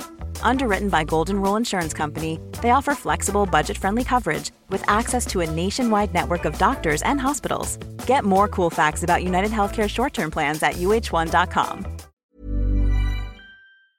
man ju typ inte att det ens är en del, man bara så det löser väl sig. Mm. Alltså, Ja. och också att man på något sätt, alltså om jag föreställer mig att jag, någon av mina föräldrar skulle dö, att jag bara såhär, ja då skulle jag bara ligga i, i en Mm. hög. Alltså, Ja men det är ju det man tror. ja Alltså, man tror ju verkligen det. Mm. Och så bara såhär, va men mina ben kan gå, alltså. Ja. Men begravning är ju med en sån del av en sorg när någon Mm. dör som man också har typ eh, redan en föreställning om. Men hur var den? Jo men dels, alltså det var ju också en begravning under corona. Mm. Ja, just Vilket gör också, alltså så här, det, Alltså, det- ja. för mig hade det känts, eller kändes det viktigt med att så här, alla måste få komma. Mm. Alla måste få komma, men vi fick ha 50 stycken då. Mm. Jag tyckte att begravningen var fin, Mm. men det var inte den viktigaste liksom, ceremonin för mig. Alltså, så här, utan det var, det kändes mer som en sak vi gör nu för att jag ska få se att det inte, alltså att det är fler som delar sorgen. Mm. Mm. Och att vi har liksom, det var fint, väldigt, väldigt vackert och fint så. Mm. Men att det, jag, jag tror inte jag kände riktigt att det var pappa som låg i kistan framför oss. Utan vi hade, vi var med när kistan stängdes Mm. i, alltså själva kapellet så. Mm. Och det tror jag var mitt sista avslut. Mm. Ehm, att vi fick, liksom vi la ner något brev, jag och min syrra. Och liksom stängde kistan. För att förstå att, alltså, och det var nog mitt avslut. Så att begravningen var absolut ett avslut, alltså på ett kapitel så också. Men det fyllde nog mest den funktionen att jag fick se att jag inte var ensam. Typ. Mm. För jag tänker, be- alltså begravning kommer ju ändå ganska liksom snabbt efter att någon Mm. har dött. För det vet jag när min faster dog att jag var så här. Jag fattar inte heller att så här, ursäkta ligger hon, alltså Mm. det är men så det blir så här, ska jag abstrakt, redan alltså, vara det- där att jag tycker att det här är lite fint? Ja, Alltså, ja men det, ja men jag kan minnas att jag tyckte det men det var ändå så här. Alltså det var och fortfarande en upplevelse som, var, som jag inte var i utan bara Jag s- var ju där Mm. men jag var ju inte närvarande, alltså Nej. när man Jag går vet, är dit men man, går, man konstigt. det är som att man inte går med sina steg dit utan man typ lite lätt svävar Svävar dit och bara, ja Ja. nu sitter jag här fast jag sitter en centimeter ovanför stolen Ja, för jag ja, är ju precis. inte här Mm, typ. Visst är det konstigt också att så här, det enda vi vet det är att vi föds och vi dör. Ja. Mm. Och det enda som jag tänker att alla är så sjukt dåliga på är döden. Alltså så Ja. här, jag, jag, och framförallt jag som inte har någon tro på det sättet. Jag har aldrig liksom ens funderat på döden. Alltså Nej. jag har varit mer som så, ja det är klart jag inte vill dö. Mm. Ja. Och det är klart jag inte vill att mina vänner eller min familj ska dö. Det, alltså det är väl bara grundfakta. Mm. Men att man bara inte, ja, man typ, just kroppen och själen och det var som så när pappa var, alltså hade gått bort, jag bara, får se nu, här är pappas skal, där är pappas kropp, men han är ju definitivt inte här. Nej. Var är pappa? Mm. För han, jag ser honom nu, men han är inte här. Alltså det är det här, man blir helt snurrig och det är typ också det mest naturliga tillståndet. Ja. Mm. Alltså, det är det vi gör, det finns två saker. Ja. Och det, vi är helt främmande inför det. Det är så Precis. definitivt Ja. det bara kan bli Ja. och ändå är det så diffust samtidigt. Jo, man kan, precis, och man, kan, man kanske inte behöver alltså, gå runt och tänka liksom att alla jag träffar nu här, typ Nej. Ida och Sofie ska dö någon gång. Ja. Sitter ju inte jag och tänker. Nej. Men, att, men att man någonstans bara har någon form av idé Mm. kring det innan. Precis. Och det tänker jag att religioner är byggda på bland Ja. annat. Så. Men Ja. är man inte troende så blir det väldigt sådär, vadå är det svart nu? Ja. Drömmer han? För vi vet ju inte hur det är att vara död. Eftersom Nej. att allt det som vi vet om att finnas är att leva. Mm. Så det, alltså det är ju, ja, fasen. Ja, man, Men vi sa ju det nu lite innan, alltså när vi satt inför eh, podden, att så här, att man alltid pratar om de här olika faserna Mm. I sorgen. Hur har du förhållit dig till det? Har du kunnat vara så, är jag i denna fasen? Alltså, Jo, nej men precis. Alltså, så här, jag, jag var också så här, eh, jag har ju googlat Mm. och jag googlade eh, kring så här, hur man ska hantera så. Alltså, så här, och jag Ja. försökte hitta någon form av handbok för jag tänkte, alltså det jag inte visste var att jag, jag har ju sörjt i mer än ett år. Mm, mm. Jag, alltså, jag sörjde innan pappa dog, Mm. att pappa skulle dö. Ja, såklart. Så att, Mm. och, men jag tror inte man reflekterar över vilken fas eller vart man befinner sig i sorgen när man är i den. Och jag gör nog inte det nu heller. Jag vet inte vilken fas jag är i. Ehm, men, men då kände jag att liksom, jag var ganska fokuserad av det i början. Bara, är jag i chockfasen? Mm. Tills jag bara var så här, det finns nog inga faser riktigt. Jag känner inte att det är en fas, utan det är ett pågående tillstånd som typ bara finns bredvid Mm. jämt. Men jag tror, jag tror det kan vara betryggande för vissa att veta att det finns olika faser. Men de faserna ser man ju i efterhand i sådana fall. För att, ja. Men vad skulle du säga att du liksom har upplevt av för liksom olika sinnesstämningar? För jag kan ju tänka Mm. mig att man går från att bara vara jätteledsen till att man är arg, till Mm. att man tycker det är orättvist, till den här som du sa att allt bara känns så jävla meningslöst. Mm. Alltså vad har du liksom upplevt för olika, eller Jo upplever? men, ja, men precis. Ja, men, eh, jag, jag tror att jag, jag har aldrig varit i en känsla som liksom pågått hur länge som helst. Utan det kan skifta väldigt mycket under en dag typ. Mm. Eh, och jag, meningslösheten och tomheten och ensamheten Mm. har nog varit starkast. Att jag känner att så här, jag är så ensam, så ensam, så ensam med min sorg. Och det är inte för att jag är ensam och inte har någon att prata med, inte har liksom folk som ser mig eller liksom frågar hur jag mår, utan det handlar bara om att jag, måste, jag har den här känslan och den är min. Och det spelar ingen roll hur mycket jag pratar om den, för att den här känslan är oändlig. Mm. Sorgen är oändlig och Mm. jag, det finns inget slutdatum på sorgen. Jag kan liksom, jag vet inte hur, jag blivit lämnad liksom av någon pojkvän och då har det varit, ja men det finns ändå saker jag kan göra, jag kan hångla med någon ny Ja. och jag kan liksom bli kär i någon annan. Jag vet om att det går att ersätta. Mm. Men min, eller så här, jag, sorgen och förlusten av pappa, det är liksom, det, det han är, man kan inte ersätta en pappa. Nej. Nej. Alltså, man kan inte- han- alltså. Och så, så att de känslorna jag känt är nog den här meningslösheten i att jag bara är så här, men vad spelar det för roll då? Vad spelar det för roll? Jag kommer ihåg när jag kom tillbaka till Stockholm första gången efter att allting, alltså begravning och sådär var klart i, i Piteå.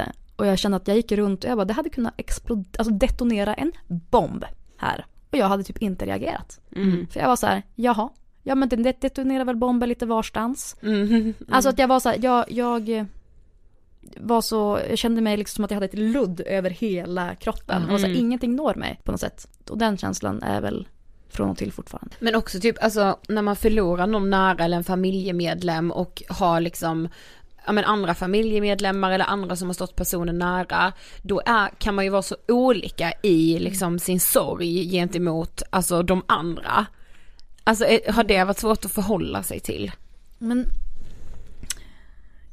eh, ja och nej. Alltså så här, jag, jag, ehm, det jag inte visste om mig själv var att jag hade, jag hade ganska svårt att ta in andras sorg. Eh, vilket jag blev typ besviken på mig själv över för att jag ser mig själv som en empatisk människa som eh, vill ta hand om folk som känner saker. Men att när jag, jag hade ett jättebehov att när folk började prata om sina, alltså mina närmsta, började prata om, om förlusten de upplevde från sitt perspektiv. Liksom, då jag var helt otillgänglig. Alltså jag kunde inte ta in det riktigt.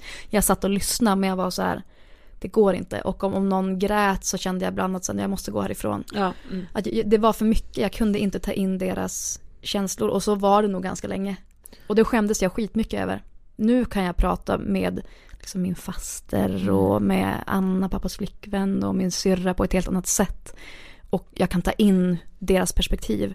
Men då var det bara så här, sluta, sluta gråt. Jag, jag eh, klarar inte av att du också gråter. Kan, kan du bara inte gråta? Alltså, Ja. jag skämdes jättemycket för den känslan. Typ. Men vad ska man göra? Mm. Nej, men det, men det tror jag är väldigt vanligt eller så som man Ja ja, men att, alltså just jag kan känna igen, nu blir det ju att jag liksom relaterar Ja, till när jag förlorade min fast är just det här att här, men du kan ju inte gråta för det här, nu, nu kan vi snälla liksom, nu, jag är i mitt, alltså att man liksom inte Ja. vet och så bara, men det är klart, ja men du har förlorat din syster i pappas fall då så här, bara men Ja men jag kan se dig gråta också, Ja. alltså det gör för ont Ja. bara att allt blir liksom, det är så jävla sjukt. Ja, men det är ju generellt svårt att förhålla sig till sorg. Ja, så hur ska man exakt. kunna förhålla sig till sorg när man själv har sorg? Ja, alltså, exakt, det blir ju exakt. det så dubbelt upp svårt. Och, Ah.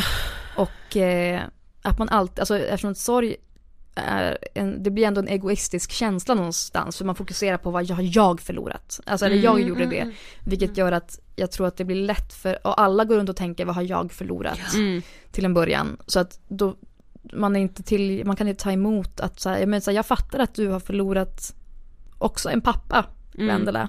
Så här, men jag har ju förlorat min pappa. Alltså, Ja, att jag, vi har ju förlorat att pappa, alltså inte så att man jämför vems sorg som är värst. Men Nej. man, man ja.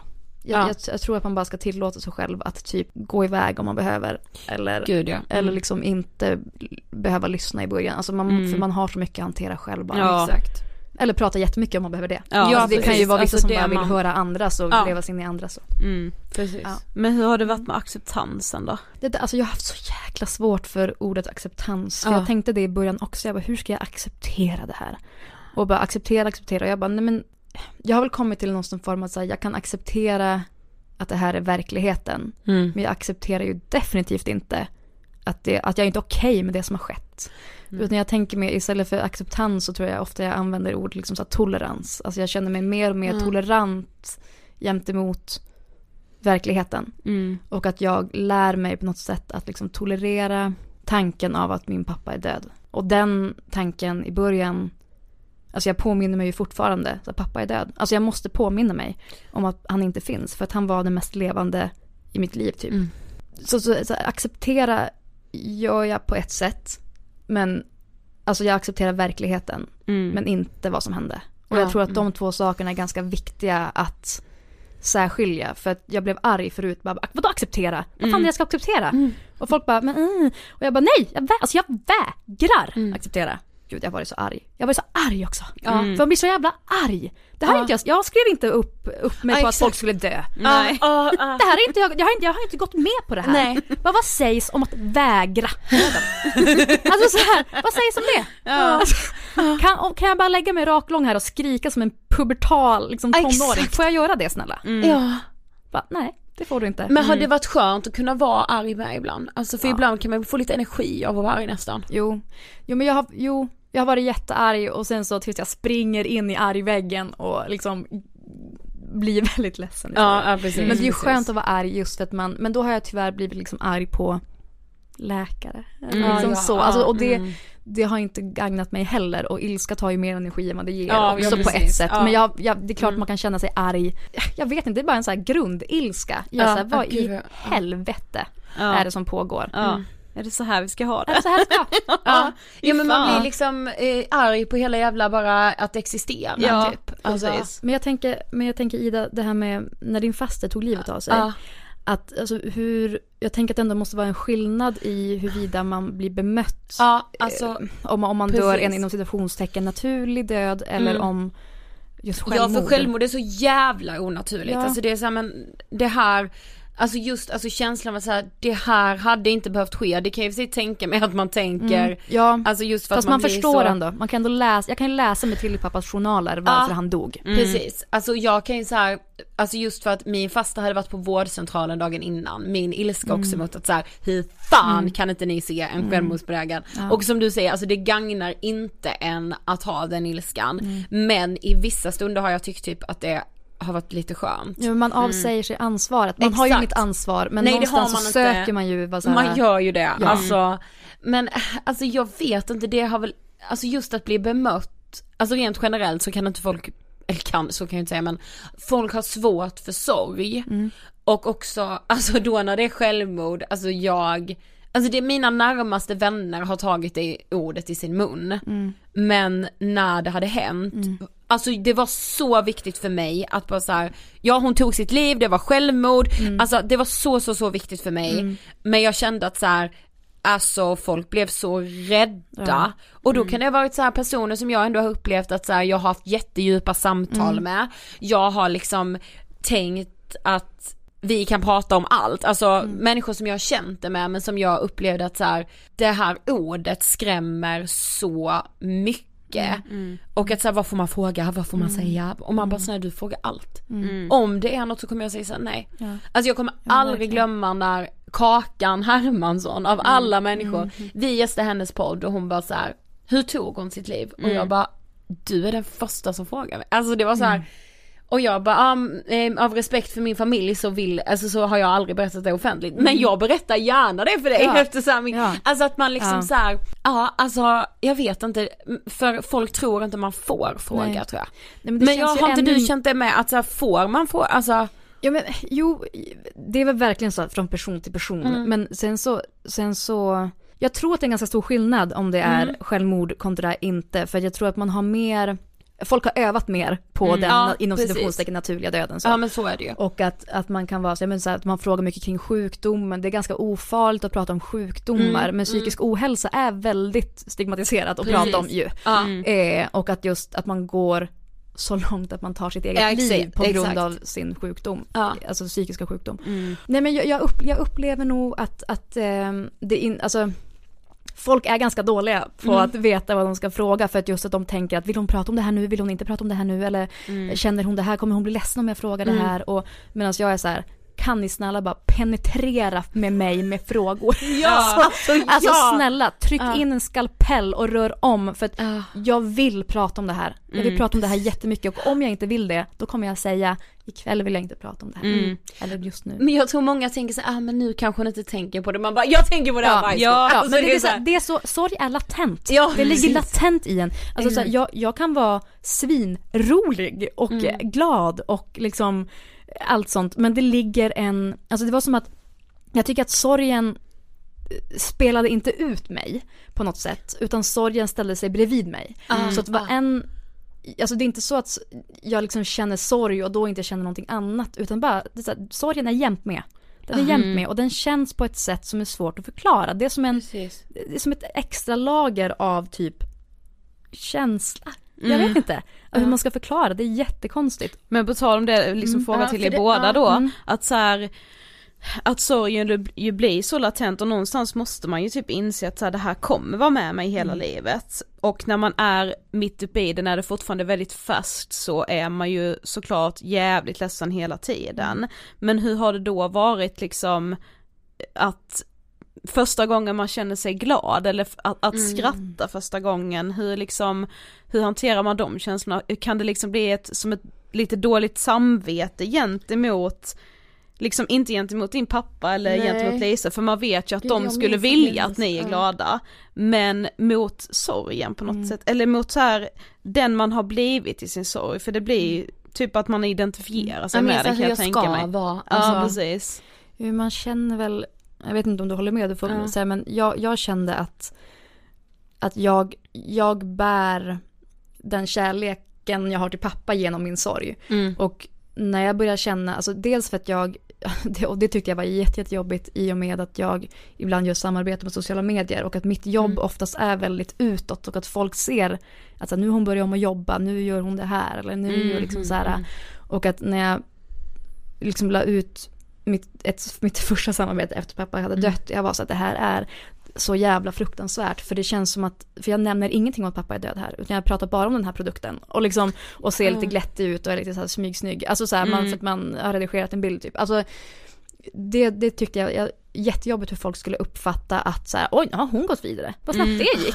Vad snabbt det gick, att hon bara har, droppat det där. Alltså, Alltså jag, att man hamnar i de känslorna Ja, själv. Fast vilket- man vet att så här, jag skulle aldrig tänka det. Aldrig. Alltså Nej, det är aldrig. så självklart att, men så här, att, ja, men och att så här, eh, ja men att ja, det var en kompis som la upp, vi var ute och käka och så la hon upp en bild och jag bara, åh nej, eh, eh, kan du ta, alltså så här, Mm. folk får inte se att jag, att jag går ut och alltså pappa, pappa dog ju just, jag kanske, inte, jag kanske inte ska sitta, alltså att Ja, man var det. väldigt sådär, men, men det, han, det handlar ju att man vill visa respekt inför, Precis. Alltså, inför gud, sorgen Exakt så. Ja. Och bara var, vart är gränsen för, alltså för jag förstår ju att all, vissa tror att sorg är att lägga sig i ett mörkt rum och aldrig vilja gå ut. Mm. För det trodde jag. Jag med. Mm.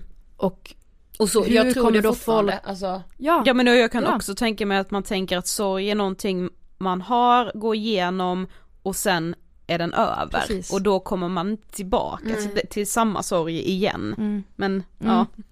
ja men verkligen. Så jag tänker, och, och i och med det att man är så här, för jag pratar så öppet om sorgen också. Mm. Och har gjort det med sociala medier. Mm. Liksom, och vilket gör ännu mer och det har varit underbart för jag har fått så mycket kärlek därifrån Mm. och jag tycker det är jättehärligt att skriva. Jag tycker jag får utlopp Mm. för vad jag känner i text. Men det känns också som att man får ett, en, en, ett kall att, att alltid, alltså så här, det känns att när får jag inte, Ja. när, behöv, när ska Ja. det sluta handla om, Ja. alltså när ska jag sluta prata om det här? Mm. Och får jag lägga upp det här med, alltså så, jag vet inte. Men vad kände du Ida? Alltså gud, alltså just den grejen, nu, nu kan jag liksom inte minnas det så tydligt. Däremot minns jag så jävla tydligt att jag ville förhålla mig till, alltså ni vet så här, att jag tänkte så här ska en sorg vara. Och att det då var, alltså detta vet jag, jag sa till dig igår Sofie, detta är så konstigt.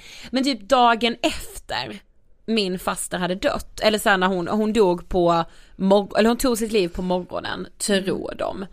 Eh, och att jag dagen efter sitter med mamma och pappa och för hon hade så städat undan, alltså det var, hon hade verkligen så här förberett för att det skulle vara enkelt när hon dog.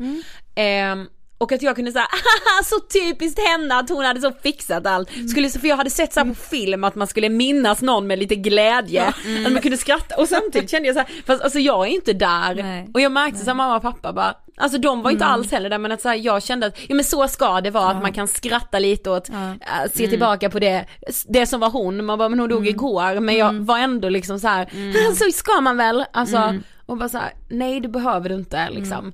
Att det kunde jag känna väldigt tydligt och också då i det här kan jag skratta nu, kan jag göra det här, kan jag, alltså vad får jag göra?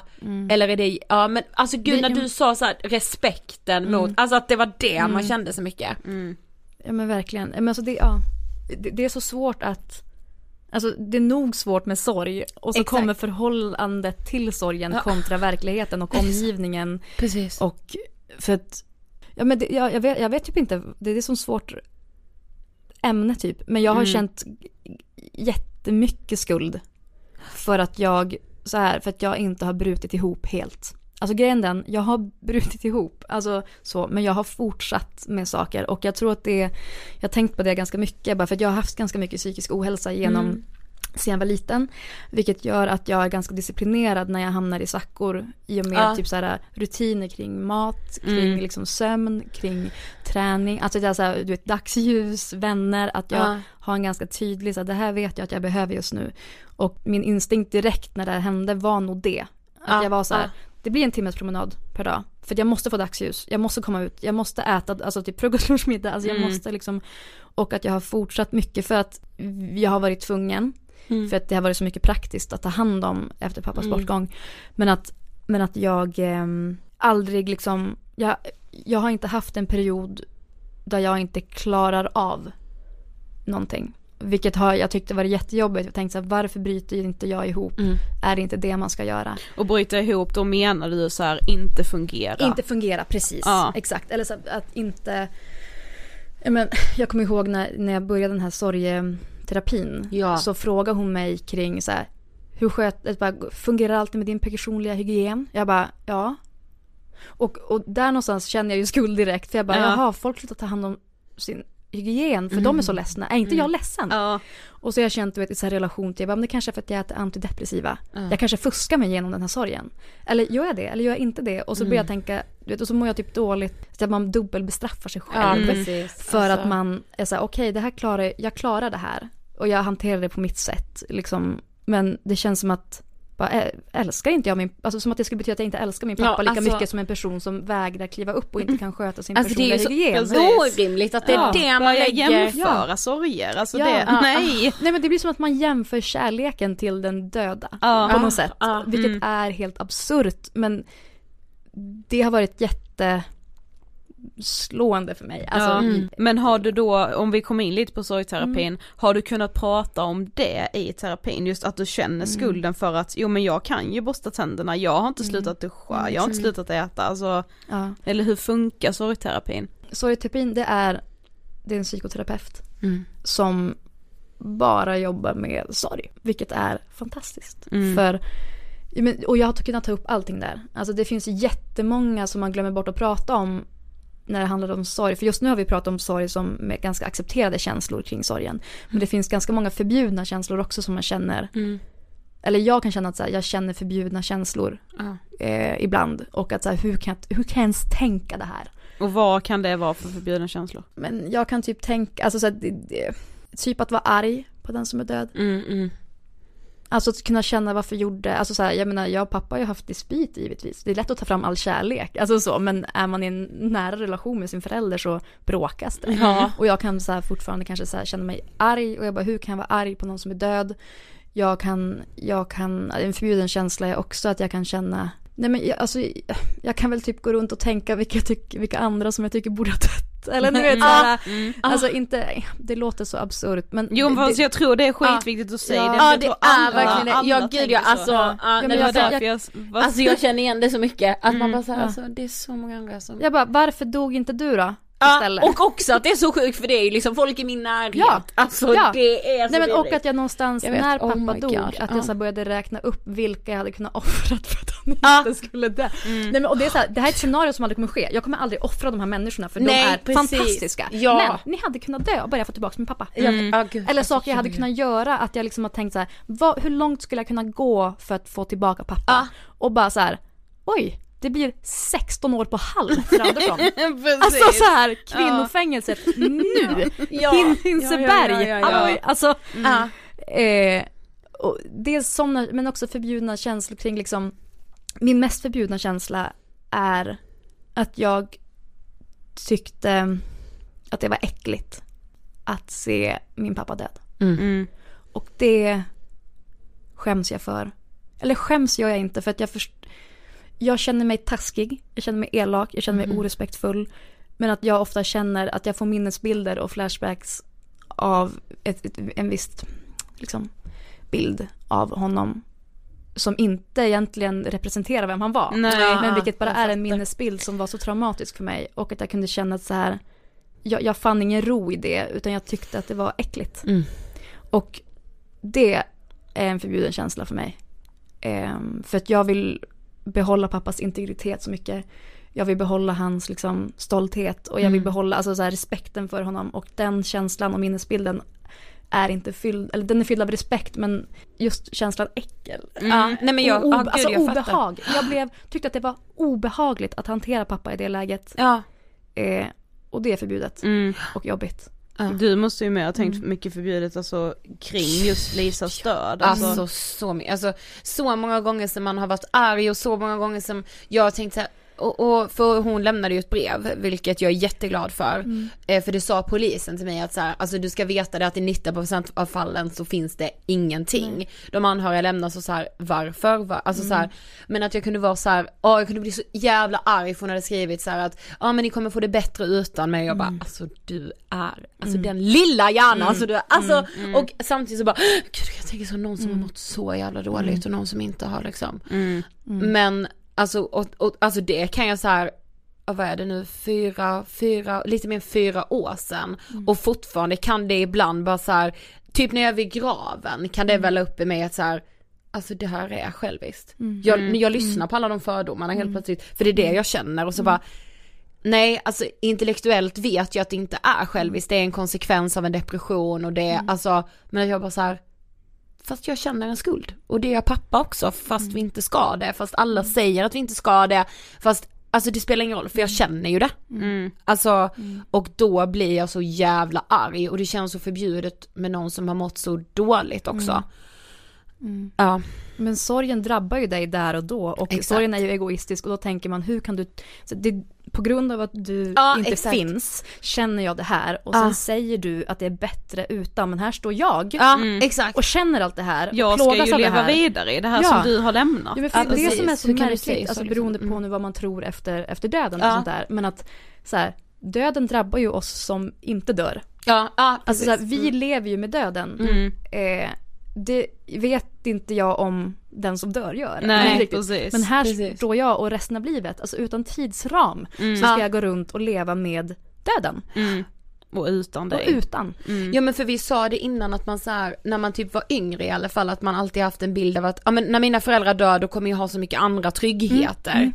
Mm, mm. Alltså typ Man har familj, barn- man har ja. barn, man har villa. Ja, ja, men Alltså, man typ. liksom mitt så här småbarn, eller mitt så Trygg ekonomi. Ja. Precis. Ja. Mm. Och att jag har någonstans ja men verkligen tänkt att så här, nej men det kommer vara så mycket för barnen ska ju till dagis eller förskolan så jag kommer väl vara skitstressad över det eller äh, så. Alltså jag har tänkt att jag ska vara i ett annat skede i livet, Mm. inte ett skede i livet där jag jättemycket behöver min pappa. Mm. Som en förälder och person, alltså så här, Ja.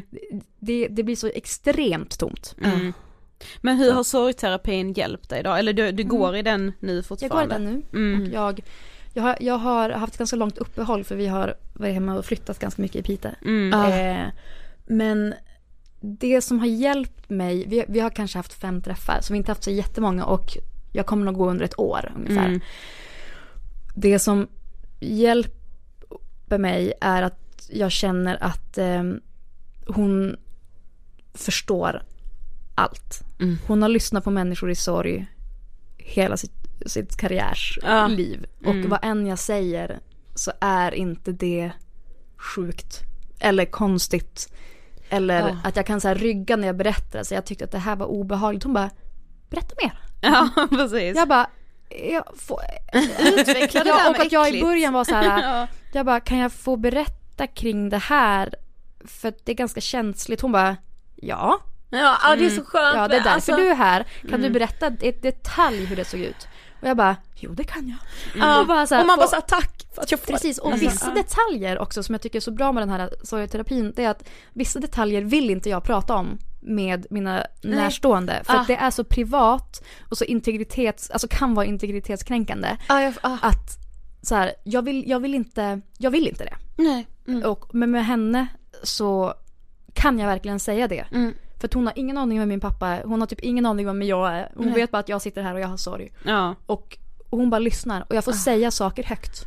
Och det om någonting tror jag gör väldigt mycket för att, att jag får repetera och repetera och repetera och gå igenom sådana situationer som var väldigt traumatiska. Mm. Eh, Så det har gett, jag, jag tror att det kanske i framtiden kommer finnas lite mer, inte uppgifter, men jag tror att jag, hon kommer kanske ge mig mer råd. Ja. Men dit har inte vi kommit än, utan Nej. vi är fortfarande i historieberättandet, vem min pappa var och liksom Jo, men det som är så bra med sorgeterapin Mm. också, det är att hon hjälper mig ibland att hon bara, men är det här sorgen eller är det någonting annat? Att hon kan Mm. särskilja sorgen från den, från min, mitt känsloliv, eller Ah, ah, gud jag för att- fattar. för jag sa någon gång, jag bara, men hur länge kommer jag, hur länge går man i sorgeterapi? Hon bara, tills jag märker att det inte längre är sorgen som är det svåraste. Alltså svåraste, Ja, så ja. förstår, alltså att hon märker att jag börjar prata om min relation till Petter. Eller liksom, att jag är arg på min syrra. Nej men alltså att det blir det här andra som inte är kopplat till just sorgen. Mm. Men sorgen, Ah. och det är så bra att jag ibland kan, för ibland kan jag känna mig ledsen och typ och jag vet ju varför jag är ledsen men ibland kan det vara skönt att skylla på någonting annat. Mm. Och det har lärt mig att gå tillbaka och bara så här, varför känner jag mig irriterad på det här just nu? Ja. Så är det för att den här människan skrev det här till mig? Eller är det bara för att jag är jätteledsen för att min pappa är död? Mm. Ah, ah, gud. Bara, ja, nej, det är nog för att jag är ledsen för att min pappa är död, inte för att den här människan skrev det här. Ah, Men har ah, det varit svårt att liksom sortera Särskilja, i det? ja. Ja. ah, Jätte, jättesvårt. Mm. ah. Jätte, jättesvårt. Men gud det är så skönt att ha någon som kan vägleda en i sånt Mm. också. Mm. Att man bara säger, jag behöver inte veta detta just nu. Mm. Det, det, det finns ett proffs. Mm. Som inte känner mig, som inte kände den som dog, som inte, alltså Ja. det är, det vill jag verkligen rekommendera alla, Ja. alltså ta hjälp. Mm. Ja, ja men det bästa man har insett, eller som jag har insett, det är liksom att gud, jag är verkligen inte bäst på att tänka. Mm. Alltså så här, jag, det finns andra som är sjukt mycket bättre på att tänka Ja. åt mig i vissa fall. Mm. Och att bara låta dem göra det. Eller i alla fall guida en så att jag kanske tänker bättre. Alltså för det är lätt att tro att man är bäst. Eller liksom, Ja, men ja. Jag tror det. Ja, Eh, Nej men att man vet sina egna känslor Ja men bäst. precis. Mm. Nej men att, att proffs finns för att proffs finns. Ja. Och man ska liksom ta hjälp. Men vad har ni saknat i era sorger? Alltså från samhället eller liksom? Alltså jag måste ju i så fall säga att jag önskar att folk hade vågat fråga mer. Mm. Att, man, att, så att mindre rädsla liksom för, för att jag tänker så här om jag hade blivit, det är verkligen inte i närheten av att vara med om att förlora någon men så här, att man går igenom en sorg och typ blir dumpad eller blir, alltså då är, upplever man vad jag ska människor så, ja men så himla ändå bra på att dissekera den Mm. skiten och liksom så här, ja ah, vad fan hur kunde jag göra så eller vad kände du då? Mm. Men när det är någon som har dött Kanske för att det inte finns, ja men du är värd något bättre, man kan Nej, inte säga det det, kan man inte, nej. till en person som har förlorat Han någon. sög. Ja precis. Vad Skönt att din faster dog. Ja, precis. Alltså, man kan liksom inte säga det. Men så här, jag vet inte, att kanske att det, det är det folk vet inte, för de känner att de kanske måste komma med råd eller tips. Man bara nej, alltså du behöver inte komma med ett skit. Och man Nej. förväntar sig inte det heller. För Nej, det är det, alltså, alltså- jak, ja, men jakten på att vilja göra rätt gör att folk inte gör någonting. Ja. Och det är någonting jag förstår. För att det är med välvilja, folk bara vill eh, så. Men att jag upplever, precis som dig, att så här, ni får prata om det här. Mm. Ni behöver inte vara rädd. Alltså jag kan så, ja, alltså så, här, jag, folk kan ibland, jag tror jag, gå runt ämnen. Alltså Ja. ämnet. För att inte beröra det. Och det gör ju bara att jag blir ännu mer ve- medveten om situationen. Ja, så. Sen så har jag många vänner som är väldigt duktiga sådär. Men jag kan Mm. ibland känna att så här, jag, kom, jag kommer ihåg, alltså det här, men typ när blombuden slutade komma Ja. någonstans. Att Ja. jag var så här. För att det kom blom, alltså när pappa Ja, just hade dött. Och sen så kände jag bara så här. Slut, slut, ska inte jag få blombud resten av livet? Mm. För jag vill ha det. Alltså så här, precis. Ja. jag, vill, jag, behöver, jag behöver exakt det här stödet som jag fick, alltså en, en jävla våg av kärlek Ja. i början och stöd och pepp och bara vi finns här, vi finns här, vi finns här. Och sen så blir den vågen mindre och mindre. ja, Och till precis. slut står man där och bara har, har ni, hallå? Mm. Ja. Har ni glömt bort att, eller så här, jag, eh, jag mår, jag är jätteledsen. Mm. Sen fattar jag att folk har sitt liv att förhålla sig till. ja. Men någonstans säger jag så här, kan ni bara fortsätta, jag behöver det där jämt. Mm. Och det är väl lite Ja, grann gud, det, det är så sant ja. att folk tänker att man fort, alltså tänker att man kanske inte fortfarande är ledsen. Mm. Eller liksom, Ja. ska man signalera Att- det, ja, bara, hej jag är ledsen. Bara, men du Och gråter också- inte. Bara, nej. Jag tror med att folk är så rädda för att man typ ska börja gråta. Ja, Och man bara så det är jätteskönt om jag bara Ja. får gråta lite. Mm. Alltså det spelar ingen roll. det är en Alltså, toppen skön grej att göra. Ja. Men Alltså- vad önskar ni att ni hade vetat om sorg då? Alltså eh, den här typen av sorg som är liksom Ja, någon när man förlorar någon som man inte har Ja. räknat med att man ska förlora ännu. Ja, ja, alltså gud. Ja, men jag hade, från början så var det just det här med att jag tänkte på de här faserna och att jag tänkte så mycket på hur, ehm, hur jag ska vara i en sorg. Alltså när min psykolog sa, men okej skit i faserna, sorgen är randig. Fattar du då? Typ och jag bara, mycket bättre. Då fattar jag att det kommer gå fram och tillbaka, fram och tillbaka, fram och tillbaka. Eh, ja kanske det. Jag vet, alltså gud det är så svårt. Nej men jag tror också att jag hade velat, eller så att någon, att jag hade kanske varit, eller vetat att så här, du kommer inte kunna, så här, du kommer bara måste ta det för vad det är. Mm. Det är vad det är.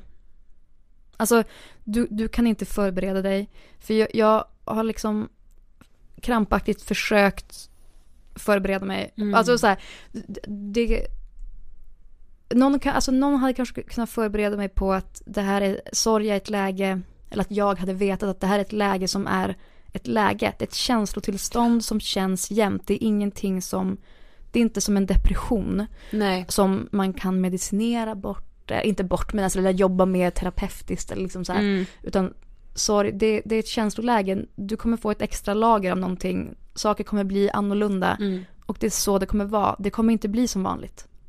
Att jag, att jag någonstans hade kunnat veta att så här, för jag trodde att jag skulle få en depression. Mm. Ja, ja, Men det är en sån skillnad på depression och sorg. precis. Ehm, typ, alltså det hade jag nog velat veta. Jag vet inte om det blev för flummigt. Just nej, det. nej, Jag, jag, fattar jag hade exakt. velat förstå, Ja, jag hade velat kunna förstå vilket typ av läg, känsloläge det är. Mm. Att det, att det är så pågående. Mm. Okej men du ska ju få den vanliga sista frågan i Ångestpodden. Vad inspirerar dig? Vet du en sak, alltså jättemycket inspirerar mig. Jag, jag, jag är nog ingen sån här, äh, jag inspireras av jätte, jättemycket saker. Mm. Men när det kommer till människor, om vi ska smalna Ja. ner det, så inspireras jag nog av folk som är väldigt så, sanna mot sig själv typ. Och, Ah. och folk som är ärliga och liksom rakt fram i det de tycker och tror. Och framförallt, eller och samtidigt parallellt med det, kunna vara öppna för att förändras. Mm. Det tycker jag är så sjukt inspirerande oavsett vem det är, vilket, vilket liksom, vart än i samhället, alltså vad man gör, vad man, alltså så, det, Mm. det är häftigt. Just den öppenheten. Sen så inspireras jag av skogen. Mm. och lugnet i det. Och det som är så himla konstant med ett brus i typ fjällen. Mm. Ja, alltså. Otroligt är det. Ja, verkligen. Tack så jättemycket för att du ville gästa Ångestpodden och prata om din sorg och din pappa Oh. som på något sätt, Ja, ja jag men hoppas någon känner kanske lite tröst. Hundra det tror jag. Ja. Alltså Det hundra var jag. Tack. Okej, för mig kändes typ den här intervjun, alltså jag vet inte, det kommer ju så nära en för att så här, att förlora sina föräldrar, det är ju typ det naturliga, Ja alltså det ska, det, det ska ju hända, alltså ja men så här genom livets gång, det är Ja. inte naturligt att man ska dö för sina föräldrar. nej. Men du vet, och som vi pratade om Alexandra också, alltså det känns så omöjligt. Mm. Men på något sinnessjukt sätt så fixar man ju det. Ja.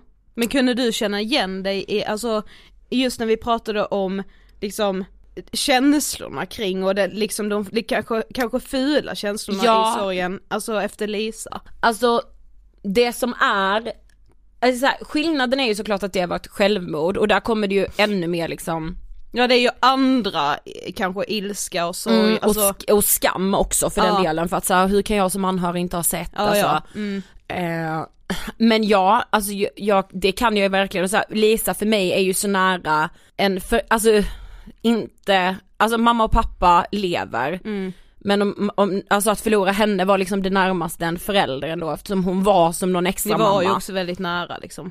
Precis, så ja det kunde jag ju verkligen Mm. och eh, ja alltså sen samtidigt så, alltså jag vet inte för jag tror ändå självmord kan skilja sig mycket för att just alltså skammen på ett annat sätt Mm. och för den har jag typ funderat på en del bara senaste tiden att så här, gud undrar om någon har tänkt att hur kunde Ida inte se att, att Ja liksom du, du om någon borde väl ha Ja vetat. exakt. Mm.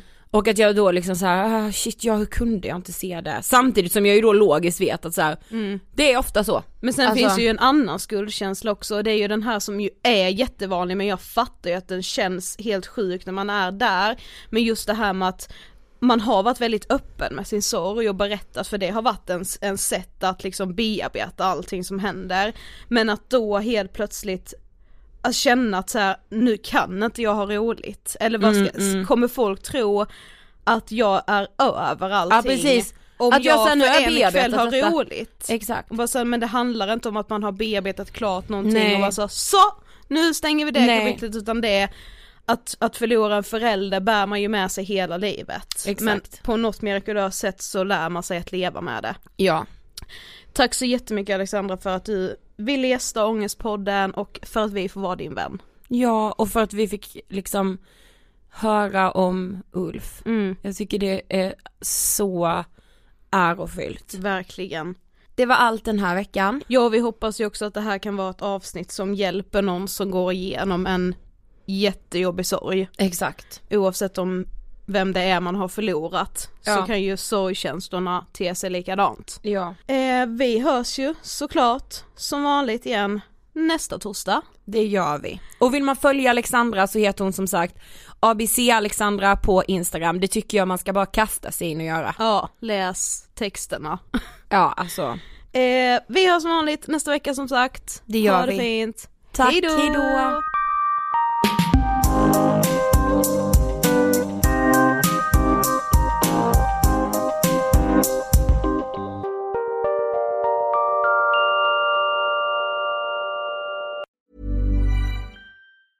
Mom deserves the best, and there's no better place to shop for Mother's Day than Whole Foods Market. They're your destination for unbeatable savings, from premium gifts to show-stopping flowers and irresistible desserts. Start by saving 33% with Prime on all body care and candles. Then get a 15-stem bunch of tulips for just $9.99 each with Prime. Round out Mom's menu with festive rosé, irresistible berry chantilly cake, and more special treats. Come celebrate Mother's Day at Whole Foods Market. Mom deserves the best, and there's no better place to shop for Mother's Day than Whole Foods Market. They're your destination for unbeatable savings, from premium gifts to show-stopping flowers and irresistible desserts. Start by saving 33% with Prime on all body care and candles. Then get a 15-stem bunch of tulips for just $9.99 each with Prime. Round out Mom's menu with festive rosé, irresistible berry chantilly cake, and more special treats. Come celebrate Mother's Day at Whole Foods Market. Planning for your next trip? Elevate your travel style with Quince. Quince has all the jet setting essentials you'll want for your next getaway, like European linen, premium luggage options, buttery soft Italian leather bags, and so much more. And is all priced at 50 to 80% less than similar brands. Plus, Quince only works with factories that use safe and ethical manufacturing practices. Pack your bags with high-quality essentials you'll be wearing for vacations to come with Quince. Go to quince.com/pack for free shipping and 365-day returns.